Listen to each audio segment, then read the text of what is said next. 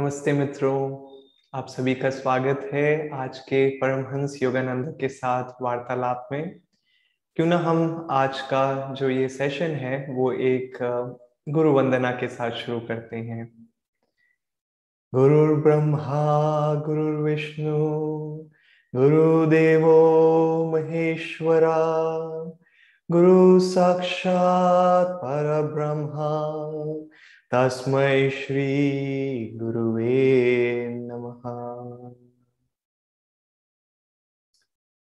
आपका फिर से स्वागत है और आज का जो हमारा विषय है जो परमहंस योगानंदा जी की एक वार्तालाप से है वो है नींद के विषय पे।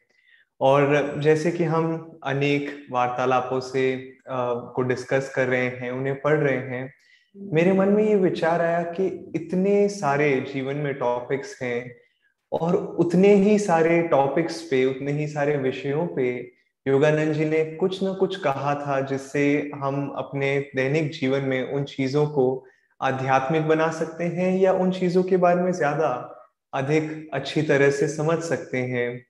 और आज उन्होंने जो हम वार्तालाप पढ़ने वाले हैं, जैसे मैंने बोला, वो नींद के विषय पे है। तो ये बहुत अच्छी बात है कि उन्होंने इतने विस्तार में इतनी सारी चीज़ों के बारे में बात की थी। तो आज के वार्तालाप को पढ़ते हैं और स्वामी जी लिखते हैं, क्या गुरुजी कभी सोते भी थे? कुछ दिन पहले ही किसी ने मुझसे पूछा। मैंने उत्तर दिया मतलब स्वामी जी ने उत्तर दिया उन्हें कि स्वामी क्रियानंदा ने निश्चिंत रूप से मैं केवल वही बता सकता हूँ जो मैंने एक बार उन्हें, यानी योगानंद जी ने ये, उन्हें कहता सुना था। और ये योगानंद जी के शब्द हैं, पिछली रात्रि मैंने अवचेतन मन में जाने का प्रयोग किया। ऐसा लगा मैं मांस की भारी दीवार में घिर गया हूँ। मुझे ये अनुभव बिल्कुल भी अच्छा नहीं लगा। वे कहा करते थे नींद ये जानना, जानने का अर्ध चेतन ढंग है कि हम परम तत्व हैं। इसके बिना हम जीवन को धारण नहीं कर पाते। भले ही अवचेतन सुखद हो सकता है, पर वह एक तरह के नशे की अवस्था भी है। उससे कहीं अधिक, बहुत अधिक बहुत अधिक आनंदप्रद परम चेतना है। प्राय परमहंस योगानंदा कहते थे, नींद नकली परमानंद है। या अन्य समयों में वो कहते थे कि नींद नकली समाधि है स्लीप इज़ काउंटरफीट समाधि। और ऑफ़ कोर्स हम सब नींद लेते हैं और हमारे शरीर को नींद की ज़रूरत है, जब तक हम इस शरीर में हैं और हम पूरी तरह से उस परम चेतन अवस्था में नहीं चले जाते हैं, हमें नींद की ज़रूरत है। लेकिन उचित रूप में और ना कि उसे बहुत ही ज़्यादा समय के लिए, क्योंकि मैं ये खुद अपने खुद के अनुभव से कह सकता हूँ कि जब जब मैंने ज़्यादा नींद में समय बिताया है तो मेरे जो सोचने की क्षमता है और मेरा जो दिमाग है, वो कुछ हद तक धुंधला सा महसूस होता है। और इसीलिए योगानंद जी कहते हैं कि भले ही अवचेतन सुखद हो सकता है, पर वह एक तरह के नशे की अवस्था भी है। और इसीलिए हमें नींद सिर्फ़ उतनी ही लेनी चाहिए जितनी शरीर को ज़रूरी है। और काफ़ी बार हमें आदत के वजह से ज़्यादा नींद की ज़रूरत होती है और हर एक बॉडी अलग होती है तो हर एक को नींद की ज़रूरत थोड़ी अलग होती है। लेकिन प्राय पाँच या छह घंटे नींद काफ़ी है, स्वामी क्रियानंद जी कहते थे। और नींद क्या है? और इधर योगानंद जी ने ये भी कहा था कि नींद ये जानने का अर्ध चेतन ढंग है कि हम परम तत्व हैं। नींद में क्या होता है? जब हम सोते हैं, तब हमारी चेतना जो पूरे दिन अपनी इंद्रियों में लगी हुई है, देखने में, बोलने में, सुनने में, चखने में, जब हम खाते हैं, शरीर को महसूस करने में, जब गर्मी, ठंड और अब इन सब चीज़ों से जब हम सोने जाते हैं, हमारी जो ऊर्जाएँ हैं, वो आंतरिक चली जाती है, हमारे जो चक्राओं में जो ऊर्जाएँ हैं, वो भीतर चली जाती है और हमारी अधिकतम ऊर्जा हमारे मेरुदंड में होती है उस समय। और इसीलिए वो जो रिलैक्सेशन मिलता है हमें, वो जब हम उठते हैं, हम उसे महसूस कर पाते हैं, हम बहुत ही रिलैक्स्ड महसूस करते हैं जब हम सो के उठते हैं। लेकिन जैसे योगानंद जी ने कहा था कि एक अवचेतन अवस्था है और हमें योग की शिक्षाओं से पता है कि तीन चेतना की अवस्थाएँ होती है। या अगर मैं इंग्लिश में कह सकता हूँ थ्री टाइप्स ऑफ़ कॉन्शियसनेस एक है कॉन्शियस माइंड दूसरा है सब कॉन्शियस और तीसरा है सुपर कॉन्शियस मतलब एक हो गया चेतन अवस्था, जब हम आप मेरे को देख रहे हैं, मैं आपको देख रहा हूँ या मैं इस कैमरा को देख रहा हूँ हम, हमारी आँखें सीधी है, हम बात कर रहे हैं, हम चेतन अवस्था में हम जगे हुए हैं। अवचेतन अवस्था, जो कि है सब कॉन्शियस माइंड उस समय हमारी आँखें, जब हम नींद भी लेते हैं, कई अधिकतर लोगों के लिए, आँखें हमारी नीचे चली जाती है, और जब हम, आप देख सकते हैं, अगर आप अपनी आँखों को ज़्यादा देर तक नीचे रखेंगे तो आपका जो मन है, वो विचारों में खोया हुआ रहेगा। और बहुत जल्द ही आप उस अवचेतन अवस्था में चले जाएँगे और अब सोने की और जब हम सोते हैं तब हम, हमारी आँखें नीचे रहती है और अवचेतन अवस्था में जाती है। लेकिन हमारा उद्देश्य है आध्यात्मिक मार्ग में परम चेतन की अवस्था में जाना, यानी सुपर कॉन्शियसनेस। और सुपर कॉन्शियसनेस में योगानंद जी कहते थे कि हमारी जो नेत्र हैं, जो हमारी जो आँखें हैं, वो जरा सी उठी हुई होती है, जैसे अक्सर कहा जाता है, जैसे हम किसी दूर पहाड़ की चोटी को देख रहे हैं, वो होता है जब हमारी आँखें ऊपर उठती है और उस समय हम परम चेतन अवस्था में होते हैं। या वो उठी हुई आँखें हमें उस अवस्था में, हमारी चेतना को उठाने में मदद करती है। जैसे अगर आपने किसी भी संत जब वो परम आनंद में हो या समाधि की स्थिति में हो तो आपने देखा होगा, या तो उनकी आँखें यदि खुली है तो उठी हुई है जरा सी, यदि आपने बाबा जी की तस्वीर देखी हो, जो पेंटिंग है योगानंद जी ने बनवाई थी, उसमें उनकी आँखें जरा सी उठी हुई है।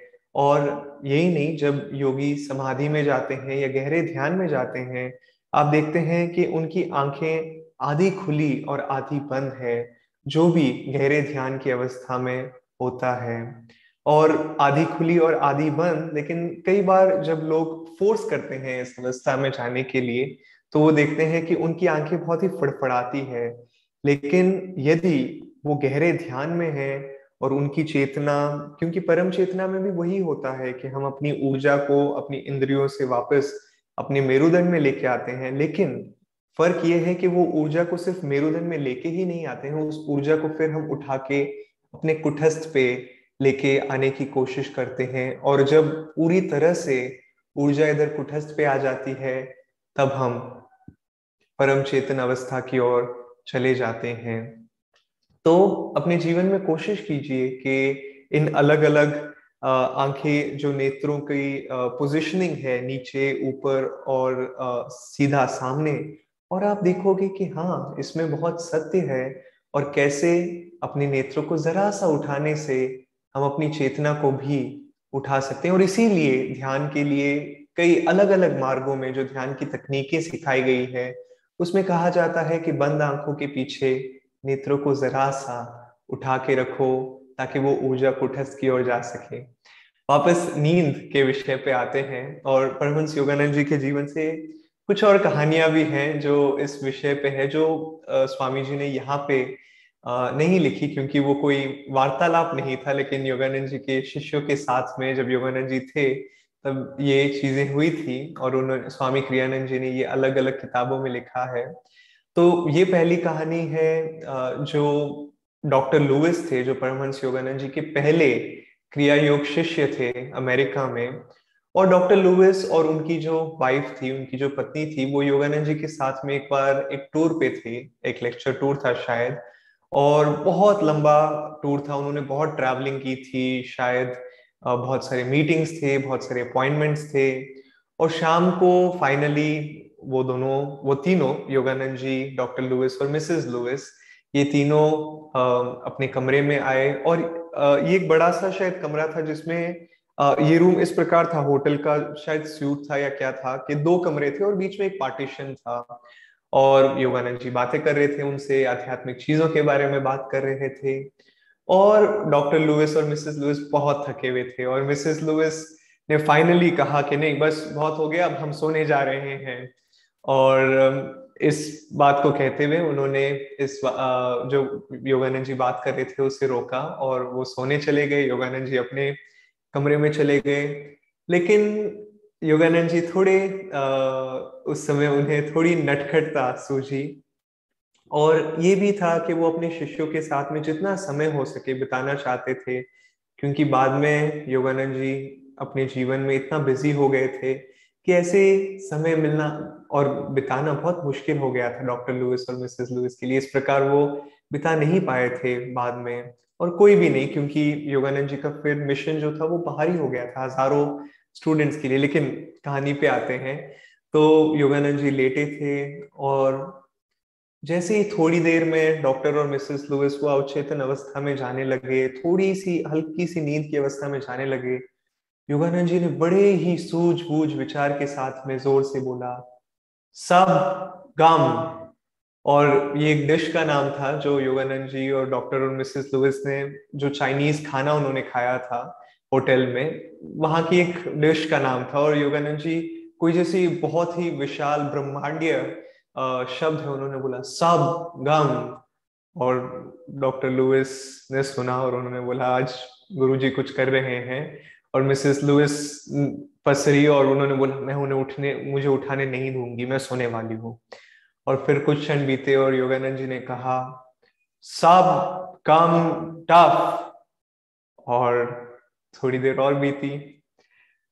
और फिर योगानंद जी ने कहा सुपर सब कम डफ और इस समय डॉक्टर लुइस मनी मन में मुस्कुरा रहे थे। उन्होंने सोचा कि आज हम सोने नहीं वाले और मिसेस लुइस अभी भी पूरे परिश्रम से सोने का प्रयास कर रही थी। और अंत में योगानंद जी ने बड़ी ऊर्जा के साथ में कहा सुपर सबमरीन सब गम डफ और इस समय वो दोनों उठ गए doctor Lewis, Mrs Lewis Yogananda ji भी आए और उन्होंने फिर कई देर के लिए कई कहानियाँ शेयर की। योगानंद जी ने फिर आध्यात्मिकता के बारे में अलग अलग बातें शेयर की, और डॉक्टर लुइस कहते हैं कि फिर बाकी की पूरी रात उन्होंने ईश्वर और ईश्वर की कहानियाँ और फिर ध्यान करने में बिताई। और ऐसी कई कहानियाँ हम एक योगी की आत्मकथा में पढ़ते हैं, जब योगानंद जी कहते हैं कि जब वो श्री युक्तेश्वर जी के आश्रम में थे, तब उनके पास बैठे रहते थे और कभी कभी शाम में जो सत्संग शुरू होता था, पता भी नहीं चलता था और अगले दिन की सुबह हो हो जाती थी और युक्तेश्वर जी कहते थे कि अरे, सुबह हो गई, चलो। गंगा किनारे चलते हैं, वहाँ टहलते हैं और फिर वहाँ टहल के योगानंद जी और युक्तेश्वर जी आते थे और फिर ध्यान करते थे। तो नींद की जो हमारी आदत है, वो काफ़ी हद तक वो अवचेतन आदत है। हमें एक आदत बन गई है कि हमें इस चीज़ की ज़रूरत है। लेकिन काफ़ी हद तक इस चीज़ को हम नेचुरली ऑफकोर्स हमें किसी भी चीज़ को फोर्स नहीं करना है, लेकिन हम इस चीज़ को नेचुरली कम कर सकते हैं। और जो समय हमारे पास बचता है, वो हम अपनी ध्यान साधना में, आध्यात्मिक पुस्तकों को पढ़ने में, सत्संग में बिता सकते हैं। और इस आखिरी कहानी के साथ में मैं हमारा ये आज का सत्संग समाप्त करना चाहूँगा कि डॉक्टर लुइस और योगानंद जी एक ही उम्र के थे लगभग, और योगानंद जी गुरु थे और डॉक्टर लुइस शिष्य थे, लेकिन उनकी जो उम्र थी वो एक ही थी, और इसीलिए कभी कभार डॉक्टर लुइस थोड़े नटखट हो जाते थे वो भी गुरु जी के साथ में। और यही नहीं, शुरुआती सालों में अमेरिका में उनके शिष्य नहीं जानते थे कि एक गुरु के साथ में क्या बर्ताव करना चाहिए। अभी तो फिर भी पश्चिमी देशों में उनको पता है कि गुरु क्या होता है, गुरु के साथ कैसा व्यवहार करना होता है, योग क्या होता है। लेकिन जब योगानंद जी 1920 में अमेरिका गए थे, इन सब चीज़ों का ज्ञान नहीं था। तो डॉक्टर लुइस के लिए योगानंद जी एक टीचर थे, लेकिन साथ साथ उनके मित्र भी थे, जो सत्य था। और तो एक दिन वो बस देख रहे थे और योगानंद जी उन्होंने देखा कि योगानंद जी अपने कमरे में लेटे हुए थे और वो गहरी नींद में दिख रहे थे, जैसे वो खराटे ले रहे हैं गहरी नींद में। और डॉक्टर लुइस कहते हैं कि एक संत जब खराटे भी लेते हैं तब भी वो अवचेतन अवस्था में नहीं रहते हैं। और इसीलिए उन्होंने ये कहानी शेयर की कि डॉक्टर लुइस ने देखा कि अच्छा योगानंदा सो रहे हैं अब। तो उन्होंने एक रस्सी या डोरी बांधी उनके योगानंद जी के पैर के बड़े अंगूठे पे और फिर, और अभी तक जब वो सो रहे थे, उनके खराटे चल रहे थे, और डॉक्टर लुइस ने सोचा कि चलो ठीक है, एक किनारा मैंने उनके पाँव पे बाँध दिया, दूसरा किनारा मैं दरवाजे का जो हैंडल होता है, उधर बांधूँगा। और उन्होंने घूमा, अभी तक खराटे चल रहे थे, और जैसे ही वो उस दरवाजे के पास आए, वो बांधने वाले थे उस रस्सी या डोरी को, उस पे, खराटों के बीच में योगानंद जी ने बोला आहा। और वो जानते थे कि डॉक्टर लुइस क्या कर रहे हैं और क्या नटखटता में वो लगे हुए थे। तो ये है एक गुरु का जीवन कि जब वो अवचेतन अवस्था में दिखते भी हैं, वो हमेशा परम चेतन अवस्था में रहते हैं। और कोशिश कीजिए, योगानंदा जी का एक वीडियो भी है ऑनलाइन, यदि आप ढूँढने की कोशिश करेंगे, वो कहते हैं you people don't know how to sleep उनका एक वीडियो है, लंदन में थे शायद वो, लेकिन बहुत छोटा वीडियो है, एक डेढ़ मिनट का। कि आप लोगों को पता नहीं है कि आपको नींद कैसे लेनी चाहिए। और फिर योगानंद जी एक सोफे पर बैठते हैं और उन्होंने, वो बोलते हैं कि, अब मैं अपनी आँखों को उठाने वाला हूँ और अपने इंग्लिश में बोलते हैं ऑफकोर्स मैं आपके लिए ट्रांसलेट कर रहा हूँ। और मैं अपने चेतना को उठाने वाला हूँ और इस स्थान पे स्थित करने वाला हूँ कुटस्थ पे। और फिर वो कहते हैं कि, मैं इस स्थिति पे सात दिन के लिए जगावा रह सकता हूँ और सात दिन के लिए सोयावा रह सकता हूँ। और उनका पूरा कंट्रोल था अपने चेतना पे। तो ऑफ़ कोर्स हमें समय लगेगा इन सब चीज़ों के लिए और हम किसी भी पावर के लिए आध्यात्मिक मार्ग पे नहीं है।